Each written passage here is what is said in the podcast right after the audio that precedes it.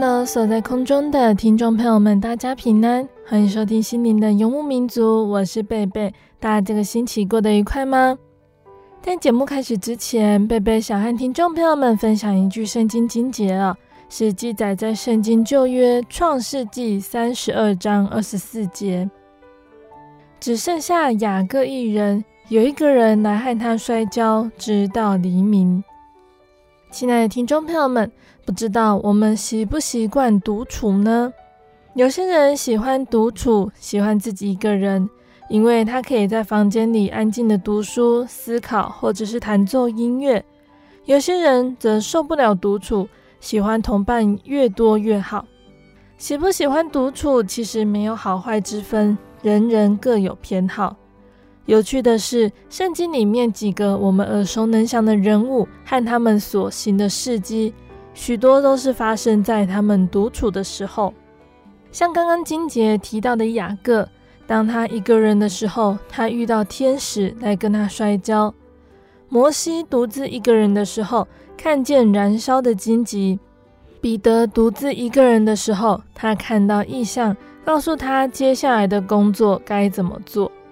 耶稣呢，也常常独自祷告和思考。这些人身上有值得我们学习的地方，特别对喜欢忙碌和经常有人为伴的人来说更是如此。这个世界太过嘈杂，有时很难听见神告诉我们该做什么，所以我们偶尔应该关掉平板、电脑、电视和手机，专心的祷告、读经，倾听神他想跟我们说什么。也许我们就会发现神在生活中为我们所预备的恩典。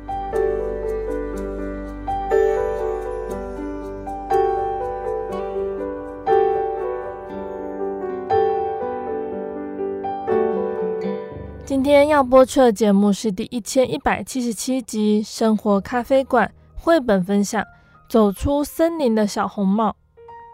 今天在节目中，贝贝要来跟听众朋友们分享。走出森林的小红帽这一本由韩许完成的绘本故事。那故事中说到了，今天是外婆的生日，小红帽要穿过森林去看外婆。他带着导盲手杖，一个人慢慢地走进了森林。听说森林中住着可怕的大灰狼，而且他最喜欢吃小动物。小红帽的眼睛看不见，无法看到危险。路上遇到的兔子提醒他可以用耳朵听，刺猬告诉他可以用手摸，臭鼬也建议他可以用鼻子闻。森林里真的像动物们说的那样可怕吗？看不见的小红帽是不是真的能够避开大灰狼，平安抵达外婆的家呢？我们先来聆听一首诗歌，诗歌过后，贝贝就会来跟听众朋友们分享这本绘本故事。贝贝要分享的诗歌叫做《拥抱爱》。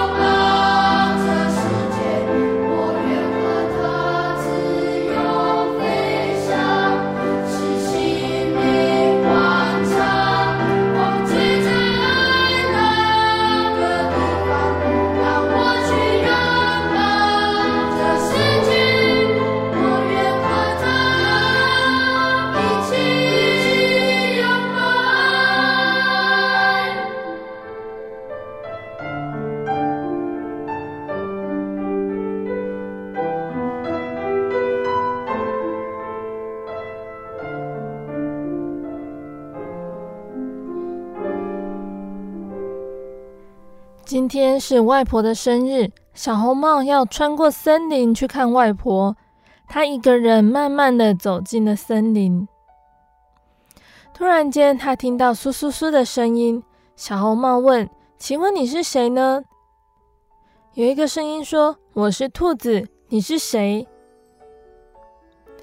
小红帽说：“我是小红帽，我要去森林那边的外婆家，我看不见路，你能帮我吗？”兔子却回答说：“不行，不行，我跳太快了，你肯定跟不上我。你看不见，可以用耳朵听啊。”对了，森林里有大灰狼，它的耳朵很灵敏，它听到有小动物在附近，就会吃掉它们。你自己要小心。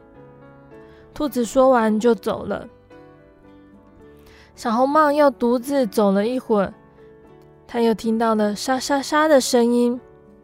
小红帽问：“你是大灰狼吗？”有一个声音说：“不对，我是一只刺猬。”小红帽也问他说：“可不可以带他到森林那边的外婆家？”但是刺猬呢，却告诉他：“我不能帮你。小松鼠约我玩。”你看不见，可以用手摸啊！你自己要小心，森林里有大灰狼，它的牙和我的刺一样尖，他很喜欢吃小动物。刺猬说完也走了，小红帽只好独自一个人继续往前走。过了一会儿，他又听到了嗖嗖嗖的声音。小红帽问：“你是大灰狼吗？”有一个声音说：“不对。”我是一只臭鼬。小红帽问臭鼬说：“能不能带他到森林那边的外婆家？”臭鼬却回答他说：“对不起，我要回家睡觉了。你看不见，可以用鼻子闻呐。”那不好意思，刚才我以为有危险，就放个屁。大灰狼身上也很臭，你可要记住喽。没有人帮助小红帽，小红帽自己一个人拿着导盲手杖，继续往前行。走着走着，他又遇到了一个动物。小红帽就问他说：“你是大灰狼吗？”那个声音说：“不是，我是一只狗，我叫大灰。”小红帽说：“我从来没有见过狗，我可以摸摸你吗？”他摸着摸着，就问着大灰说：“你的耳朵好大，你的牙齿好尖，你的身体好臭。”大灰就回答他说：“耳朵大才听得清楚，牙齿尖才好吃东西，身体臭要熏走大灰狼啊。”小红帽也对大灰说：“我要去外婆家，她住在森林的另一边，你能带我去吗？”大灰他答应了，他心里想：我要和他一起去外婆家，把他们两个都吃掉。刚走了一会儿，小红帽就停了下来。他说：“我感受到太阳的温暖，我听到小鸟在唱歌，我闻到了花香，多美好的一天呐！我想送外婆一些花，你可以帮我采吗？”大灰他撇了撇嘴，心里想着采花真浪费时间。等到花采好了，小红帽接过花说：“谢谢你帮我，这朵花送给你。”大灰却说：“我不想要花，我讨厌花。”他们走到了一棵果树下，小红帽觉得有一点饿了，他就对大灰说。我想要树上最靠近太阳、最甜的果子，你帮我摘吧。大灰又不耐烦了，他心里也想着摘果子很累。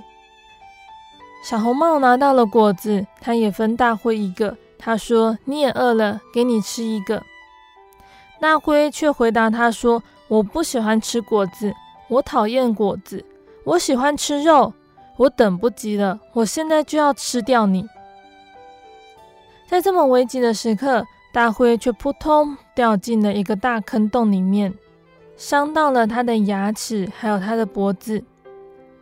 小红帽把大灰救了出来，并且撕下他的衣角，系在大灰的脖子上包扎。大灰心里又想着，既然答应了小红帽，我就把她送到外婆家吧。等他们到了外婆家，大灰也要回森林了。小红帽心里想着，原来森林没有这么可怕。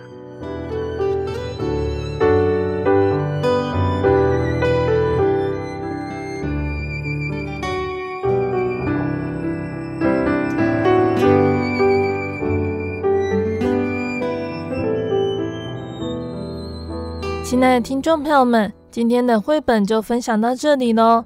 今天贝贝跟大家介绍《走出森林的小红帽》这一本绘本故事，大家有没有觉得很特别呢？小红帽竟然眼睛看不见，眼睛看不见，要走在森林里面，确实是有一点危险。那这本绘本要告诉我们什么呢？首先呢，我们可以先试着闭起眼睛，体会一下眼睛看不见的小红帽，他要如何认识森林里的世界。如何走过森林去看外婆呢？小红帽其实是我们都熟知的童话故事哦。那在这本绘本里面的小红帽，她眼睛看不见了。这趟旅程本来就是明眼人无法想象中的艰难，更何况是眼睛看不见的呢？路上的动物，小红帽在路上遇到的动物们都说，森林里有可怕的大野狼。动物们用身上的尖刺和放出的臭屁，让他认识大野狼的身体特征，就像是牙齿尖，而且体味很重。可是，当真的遇上大野狼的时候，小红帽却没有认出来。单纯善良的他相信大野狼说自己是一只狗。那因为有了同伴，路途中小红帽可以开心地享受阳光、鸟叫和花香。采花摘果子送外婆，也将花朵和水果和帮助自己的大野狼分享。那就在大野狼露出本性，却不小心跌进大坑洞里受伤的时候，小红帽还用导盲手杖救他出来，并且撕下自己的红布衣角帮忙包扎。大野狼呢，最后被小红帽的真心对待感动，决定信守承诺送他去外婆家。最后，这个结果一定是让森林里面的动物们非常的惊讶哦。当我们听贝贝讲完这个故事的时候，我们其实可以再一次闭上眼睛，想想失明的小红帽，它在探索未知的外界的时候，它如何把握人有的听觉、触觉和嗅觉去体验一切呢？看不见的世界看似黑暗无助，但是如果有了友善和互助，这份善良将能够增添生命中温暖的光明和色彩。那我们印象中经典的童话故事《小红帽》呢？它其实是带着浓厚的警示意味，它奉劝着世人不能够轻易相信他人。这本《走出森林的小红帽》，它一方面继承了善恶对立的基调，另一方面则以看不见的小红帽作为主角，展开森林的大冒险。故事中呢，也带出了其实良善和邪恶并不容易区分这样的主题哟。因为有的时候，善良和邪恶甚至彼此共存。故事中代表邪恶的大野狼最后打消害人的念头，信守承诺，护送小红帽回到外婆家。大野狼最后好像忏悔向善了，但是大家其实并不知道哦，在绘本的封底呢，它却画着。大野狼呢，遗弃了小红帽的衣角，回归山林。那这是小说中塑造立体人物常见的手法哦，好让角色性情更真实、更富人情味。这样的结局呢，也留给了我们读者许多悬而未解的疑问：是人心太险恶，让人们无法相互信任，还是因为人们彼此猜疑，反而让人心失去了良善呢？换个角度来看，我们也可以问：当孩子哇哇落地的时候，父母会希望他们看到的世界是良善美丽，还是危险丑恶的？小红帽他选择了以善意对待不怀好意的大野狼，最后感化了对方。乍看之下是愚不可及的童话情节，可是呢，其实在圣经里面，我们也提到了同样的选择。无论何事，你们愿意人怎样待你们，你们也要怎样待人。就算人会背叛对方的信任，暗中算计他人，假冒为善，欺世盗名，神仍然挑战世人在人生无数个选择中，主动选择良善而非邪恶。神他知道，在险恶的时代中坚持良善是多么不容易的。但是相反的，他定出了高标准，让人们也要去爱可能伤害自己的人。圣经上也说到，因为他叫日头照好人，也照歹人；降雨给义人，也给不义的人。小红帽最后平安走出了森林，也是告诉我们，面对邪恶的时候，我们还是可以选择良善，因为良善终究能够战胜邪恶。无论何事，你们愿意人怎样待你们，你们也要怎样待人。这句经节告诉我们，彼此相爱呢，并不是坐着等别人来爱，而是起来爱别人。如果我们觉得我们未曾被人爱过，那是因为我们从来没有去爱过人。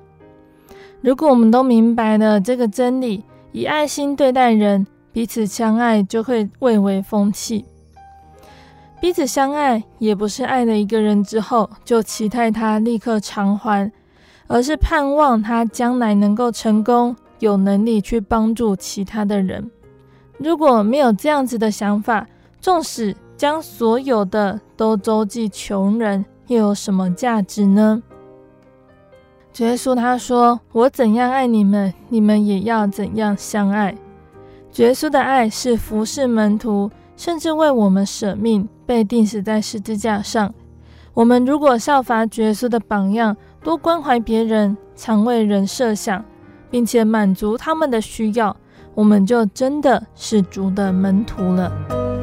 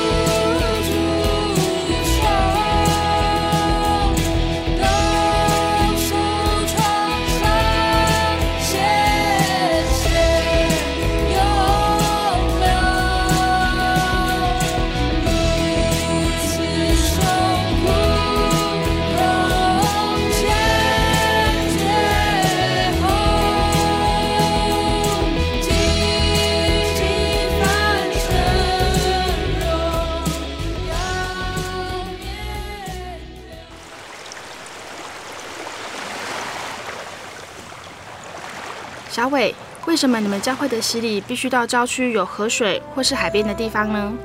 哦，因为要在河水或是海边那一种流动的活水受洗，才有赦罪的功效啊！而且这样子才符合圣经的教训和耶稣的示范。嗯，可是洗礼不就是你们基督教会入教的仪式吗？哦，不是的，它不只是仪式，每个人都必须要悔改，信靠耶稣，并且奉主耶稣的名全身受洗，这样才能够有功效的重生哦，并且能够和神重新和好。哦，既然活水洗礼是跟每个人都有关系的，那我希望能够有更多的认识。好啊，你可以到你家附近的真耶稣教会，更深入的查考这方面的道理哦。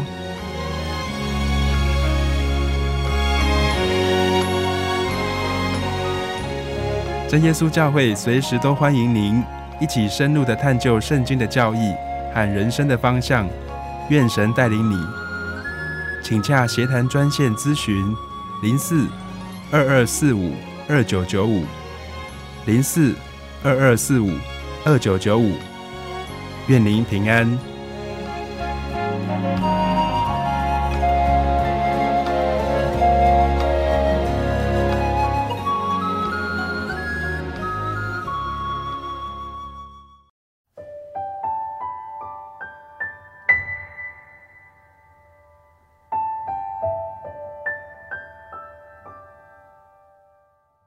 亲爱的听众朋友们，欢迎回到我们的心灵的游牧民族，我是贝贝。今天播出的节目是第一千一百七十七集《生活咖啡馆》绘本分享《走出森林的小红帽》。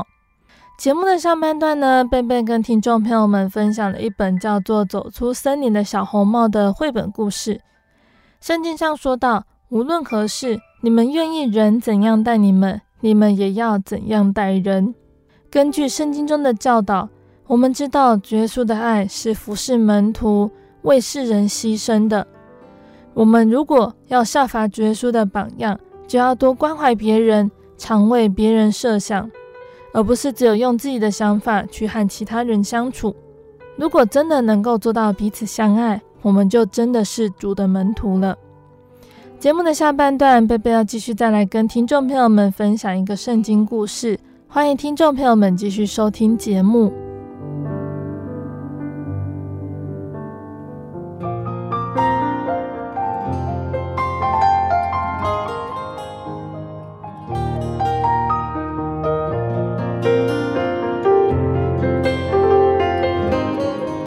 亲爱的听众朋友们，这段时间我们说的圣经故事呢，是记载在圣经的《列王记》和《历代志》这四卷里面的内容。上个月呢，我们说到了《列王记》中以色列国亚哈王在位时发生的事情。亚哈王他娶了耶洗别为皇后，引进了外邦偶像，让以色列国的百姓祭拜，离弃了耶和华真神。虽然呢，以色列国他并不是给大卫的后裔统治的，可是真神他仍然很看顾以色列国。所以他兴起了以利亚先知来向百姓传警告、行神迹。上个月我们说到了以利亚先知和巴力的先知来比赛，看谁的神是真神。以利亚他得胜了，让真神的名得到荣耀。那也借此机会杀了巴力的假先知。以利亚还祷告，让三年六个月的干旱解除。当耶洗别知道了他的先知被杀了之后，他会做出什么反应呢？以利亚在为神传福音的过程中，还会遇到哪些困难呢？我们一起聆听接下来的故事哦。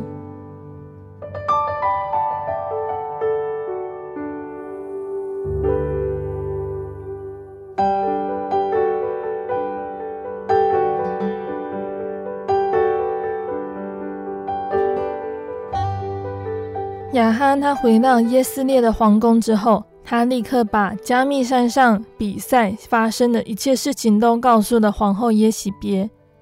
皇后耶洗别听到了以利亚怎样对付他的巴力先知之后，他便怒火中烧，大发雷霆。他立刻发出的消息，他大声叫喊：明天到了这个时候，如果我还不对付以利亚，好像他对付我的先知一样。愿神明定我死罪。以利亚听到这个威吓的消息之后，他的心里立刻沉了下来。前一天，在以色列民众和他们昏庸怯懦的国王面前，以利亚勇敢地显明了耶和华真神是唯一伟大而且充满全能的神。但是现在，耶洗别还治理的整个国家，以利亚有什么能力能够使百姓回转归向真神呢？他毫不考虑。立刻出发往南面的犹大逃跑。以利亚在干旱的旷野里走了一天，满身大汗，精疲力尽，他便在一棵枯树下坐了下来。他真希望自己死掉。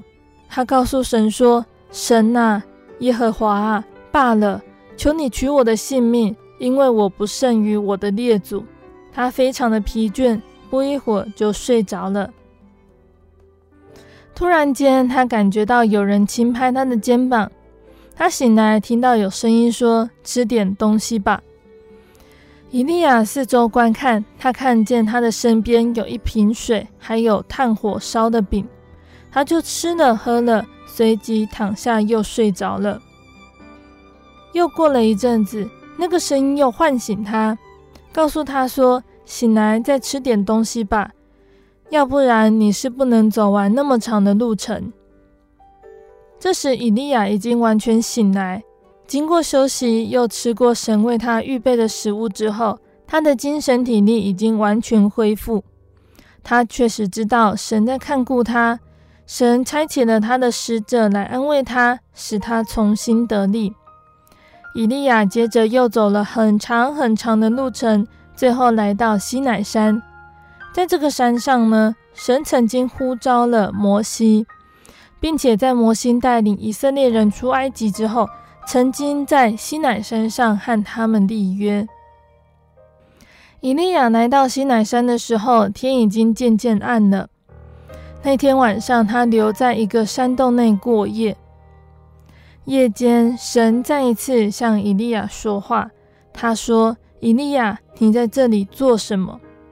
以利亚回答：“你的先知只剩下我一个人，耶洗别把你的先知全都杀掉了，你的子民又背弃了你，转去侍奉巴力。”以利亚说完这句话之后，一阵骤起的狂风突然掠过洞口，就好像他的思想和感受那样狂烈，在山间不断地吹刮，甚至使山崩石裂。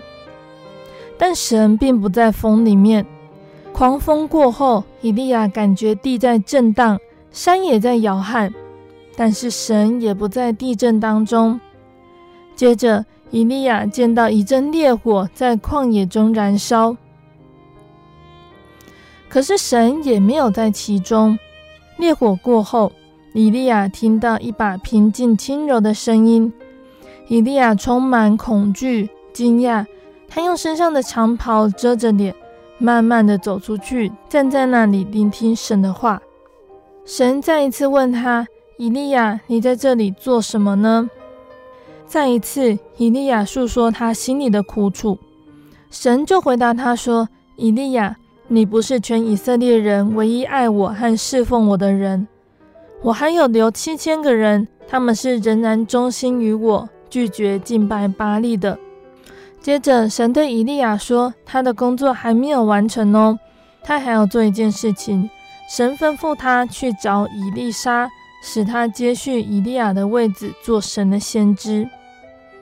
神已经拣选了以利沙做以利亚的童工，并且在他离世之后，能够接续他的工作。”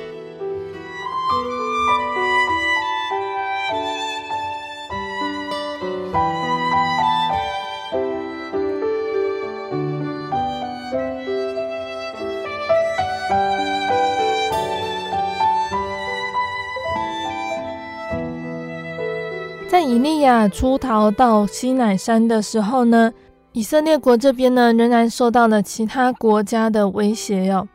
那个时候呢，亚兰王便哈达聚集他的全军，率领了三十二个王，带着车马上来围攻撒玛利亚。便哈达他先差遣使者进去见以色列王亚哈，对他说：“便哈达如此说：“你的金银都要归我，你妻子儿女中最美的也要归我。”亚哈那时候回答他说：“我主我王啊，可以依着你的话，我将我所有的都归于你。”那个使者后来又来了，便哈达说：“我已经遣人去见你，要将你的银子、妻子、儿女都给我。但明日约在这个时候，我还要差遣臣仆到你那里。”搜查你的家和你仆人的家，将你眼中一切所喜爱的都拿去。亚哈听到了亚兰王便哈达所说的话，他就召集了国中的长老来，对他们说：“请你们看看这人是怎样谋害我。”长老和百姓听到了这么屈辱的要求呢，也跟国王说：“不要听从他，不要答应他。”于是亚哈呢，就对便哈达的使者说。你们告诉我主我王，我不能依从。那个时候呢，便哈达和其他的国王正在帐幕里喝酒。他听见雅哈拒绝他的要求，他们就决定摆好阵势，要攻击撒玛利亚城。那在这个时候呢，突然有一个先知来见雅哈王。那个先知说：“耶和华如此说，这一大群人，你看见了吗？”今日我必将他们交在你手里，你就知道我是耶和华。神就告诉亚哈王要如何准备，然后出战。亚哈他就数点了跟从省长的少年人，总共两百三十二个，又点了以色列的众兵，共有七千人。亚哈亲自率领他们出战。那个时候呢，便哈达和帮助他的三十二个国王。仍然在帐幕里面痛饮。跟从省长的少年人先出城了，便哈达就差遣人去探望。他们回报说，有人从撒玛利亚城出来了。便哈达回答他说：“如果他们是出来讲和的，就要活捉他们；如果是出来打仗的，也要活捉他们。”但是跟从省长的少年人，他们一出城，有军兵跟随他们。每个人遇见敌人就杀，亚兰人就逃跑，便哈达也骑着马和马兵一同逃跑。亚哈出城攻打车马，大大击杀亚兰人。上次来提醒亚哈的那个先知呢，又出现在亚哈面前，对他说：“你当自强，留心怎样防备，因为到明年这个时候，亚兰王必上来攻击你。”亚兰军这边逃跑，打了败仗。那个时候呢，便哈达的臣仆就对他说：“以色列人的神呢是山神，所以他胜过我们。但是如果我们在平原和他们打仗，我们必定能够得胜。”便哈达听了臣仆的话，又再次聚集了他的军兵，在平原摆阵，要与以色列人征战。以色列人呢，他们也叠起军备。迎着亚兰人出去，对着他们安营，好像两小群山羊羔。亚兰军队的人数却满了地面。有神人来见以色列王，说：“耶和华如此说：亚兰人既说我耶和华是山神，不是平原的神，所以我必将这一大群人都交在你手中，你们就知道我是耶和华。”两国人呢，他们相对安营，到了第七日交战。以色列人他们杀了亚兰人步兵十万，其余的人呢都逃跑，逃进亚弗城，城墙却倒塌，压死了剩下的两万七千人。便哈达呢也跑进去了那个城里面，躲在严密的屋子里。便哈达的臣仆又对他说：“我们听说以色列王都是仁慈的王，现在我们不如出去投降，或者他会存留国王的性命。”于是他们就出去投降。亚哈很慈悲地原谅了他，并且与便哈达立约。亚哈这么做却不得真神的喜悦。神又派遣了另外一个先知门徒来跟亚哈说：“耶和华说，因你将我定要灭绝的人放回去，你的命就必代替他的命，你的名也必代替他的名。”于是以色列王闷闷不乐地回到撒玛利亚，进了他的皇宫。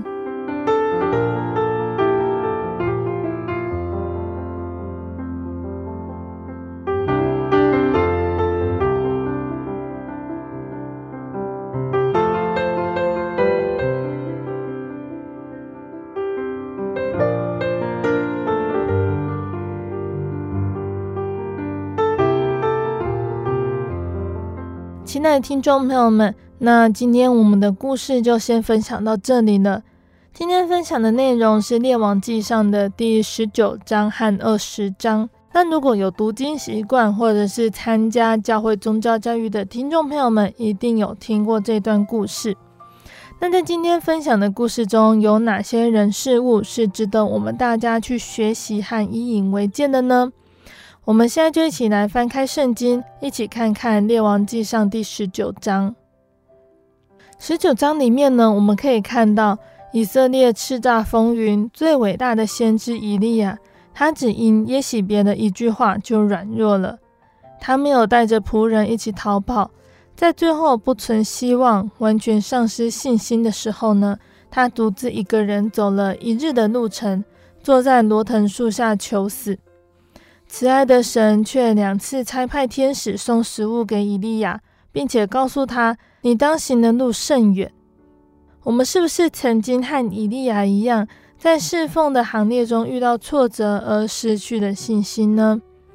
有的时候是来自于人的冷嘲热讽，或者是出乎意料的安排，甚至只因为一件小事都有可能使我们沮丧，这样子就进入了信仰的低潮。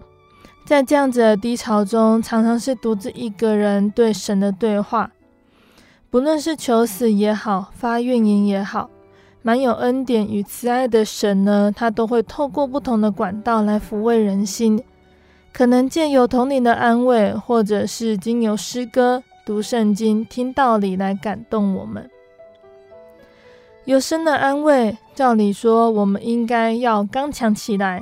可是有的时候，我们仍然会自怜，自意躲到内心深处的洞里，就像是以利亚，他三番两次的告诉神：“只有我一个人是真正爱主，唯独我是真心的侍奉神。”那其实呢，神也会安排挫折和困难，来借此炼净人的心思意念，让我们能够看清自己。原来我们并不是真正刚强，也是这样子的脆弱不堪。当我们体会了神的慈爱和呼唤的时候，我们应该学习以利亚离开洞内，走出心里幽暗的黑洞，远离悲情，真正的为耶和华大发热心。神他对以利亚说，在以色列中为自己留下七千人，未曾向巴力屈膝。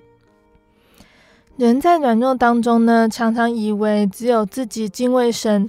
唯独自己是忠心侍奉，不知道其实神为我们预备了很多的同工，所以我们应该求主赐下机会，让我们寻获倾心祷告主的人，能有志同道合的同伴，一起追求属灵上的长进，使我们在侍奉的路上不再感到孤单。接下来我们要看的是《列王纪上》第二十章的内容。在列王记上二十章的四十二节，这里说到，他对王说：“耶和华如此说：以你将我定要灭绝的人放回去，你的命就必代替他的命，你的名也必代替他的名。”从这一章我们可以看出，成功呢是在于彰显神的作为，失败是在于不听从神的话。亚哈呢，他尽管不是一个好王。可是呢，因为亚兰王便哈达他轻视了神的荣耀，所以神就帮助亚哈战胜亚兰王两次。借着二十章里面的两场战役，神彰显出他是掌管所有、创造天地万物全能的神。可是呢，在第二次的战役里面，亚哈他虽然赢得了胜利，他却放过了便哈达和他立约，违背了神的意思。所以神在事后差派先知告诉亚哈，他将为此用自己的生命付上代价。那他的名呢，也将被连累。那从这个章节我们可以看到了两个要点：第一个是要慎防骄傲的心。世界上的君王呢，不论好坏，都是神所命定的。尽管那个君王他是不信从神的，可是呢，只要他不生骄傲的心。神就会透过他们来成就神的旨意。依照人的观点来看，有一个人成功了，我们一定会归功于是他个人的努力。但是呢，透过了《列王纪上》第二十章，我们可以看到，其实并不是如此。但世上成功的人不一定是讨神喜悦的人，像是亚哈王，他的成功并不是因为他个人的好行为，而是为了彰显神的荣耀和作为。那第二十章里面也告诉我们第二个重点，也就是要顺从神的话。顺从神的话的人呢，尽管处在患难中，也能够有心灵的平安，甚至在所行的一切事上都得享亨通，得人的喜爱和信任。圣经中创世纪的约瑟，他就是一个很好的例子。亚哈王他因为神的帮助，他两次的战役都得胜了。可是为什么最后他要受到惩罚呢？他的失败在于他违背了神的话。没有除灭神命定要灭绝的人。换个角度来想，神他是圣洁的神，怎么能够容忍他自己的选民纵容恶苗恣意生长，自取灭亡呢？神的话是真理，真理能够洁净我们的心。在出埃及记里面就有说到，以色列民他们出埃及后，就是因为不听神的话，所以死在旷野中。骄傲和不听从神的话，都是信徒应该要避免的。求神帮助我们保持谦和和顺从的心，做一个得神称赞、真正成功的信徒哦。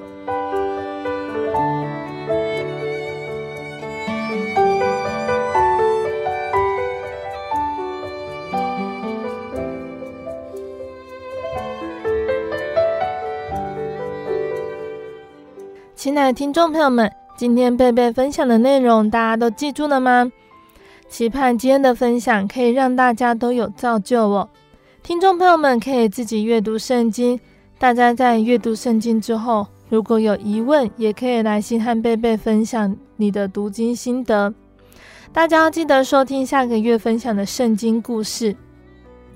在节目的最后，贝贝要再来跟听众朋友们分享一首好听的诗歌。这首诗歌叫做《因你有盼望》。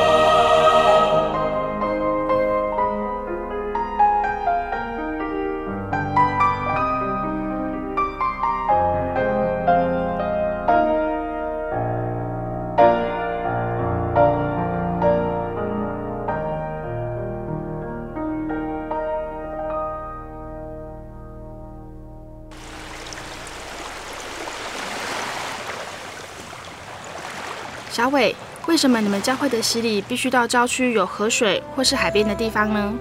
哦，因为要在河水或是海边那一种流动的活水受洗，才有赦罪的功效啊！而且这样子才符合圣经的教训和耶稣的示范。嗯，可是洗礼不就是你们基督教会入教的仪式吗？哦，不是的，它不只是仪式，每个人都必须要悔改，信靠耶稣，并且奉主耶稣的名全身受洗，这样才能够有功效的重生哦，并且能够和神重新和好。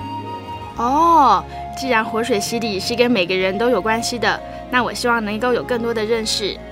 好啊，你可以到你家附近的真耶稣教会，更深入的查考这方面的道理哦。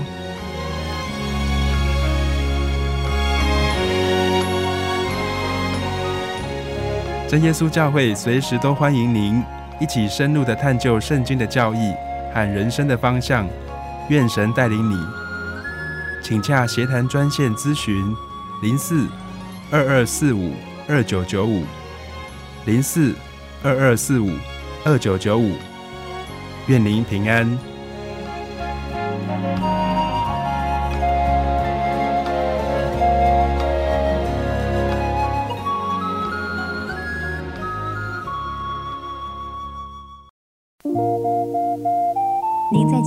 曾经看过这样的招牌？真耶稣教会吗？也许您很想，但是却不好意思进来看看。其实我们真的非常欢迎您。下次当您再路过真耶稣教会时，欢迎您进来与我们同享神的恩典。真耶稣教会，台中邮政六十六至二十一信箱，欢迎来信，愿您平安。我对圣经的道理好有兴趣哦，可是又不知道怎么入门哎。你可以参加圣经函授课程啊！真的啊？那怎么报名？只要写下姓名、电话、地址，寄到台中邮政六十六支二十一号信箱，很快的，你就会收到第一课的课程了。赶快去寄吧。嗯。圣经函授课程能循序渐进地引导您更了解耶稣基督的福音。得到生命的滋润和来自信仰的力量。本课程完全免费，欢迎来信台中邮政六十六支二十一号信箱，请注明参加函授课程。愿神祝福您。亲爱的听众朋友们，我们的节目到这边要进入尾声了。如果你喜欢今天的节目，欢迎来信索取节目 CD。如果你在收听节目之后，想要更了解真耶稣教会和圣经道理，欢迎来信索取圣经函授课程。来信都请寄到台中邮政六十六至二十一号信箱，台中邮政六十六至二十一号信箱，或是传真零四二二四三六九六八零四二二四三六九六八。诚挚的欢迎听众朋友们来到真耶稣教会参加聚会。一起共享耶稣的恩典。谢谢你收听今天的节目，我是贝贝，我们下个星期再见哦。我的心是一只鸟，飞行结于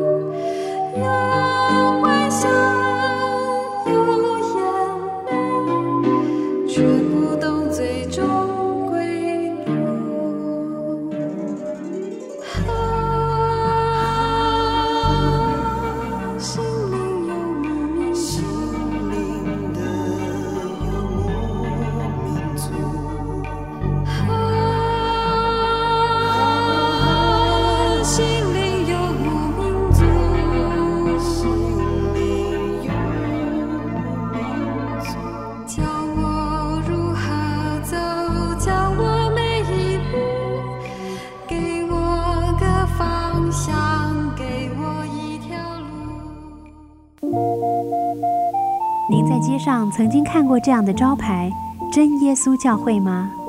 也许您很想，但是却不好意思进来看看。其实我们真的非常欢迎您。下次当您再路过真耶稣教会时，欢迎您进来与我们同享神的恩典。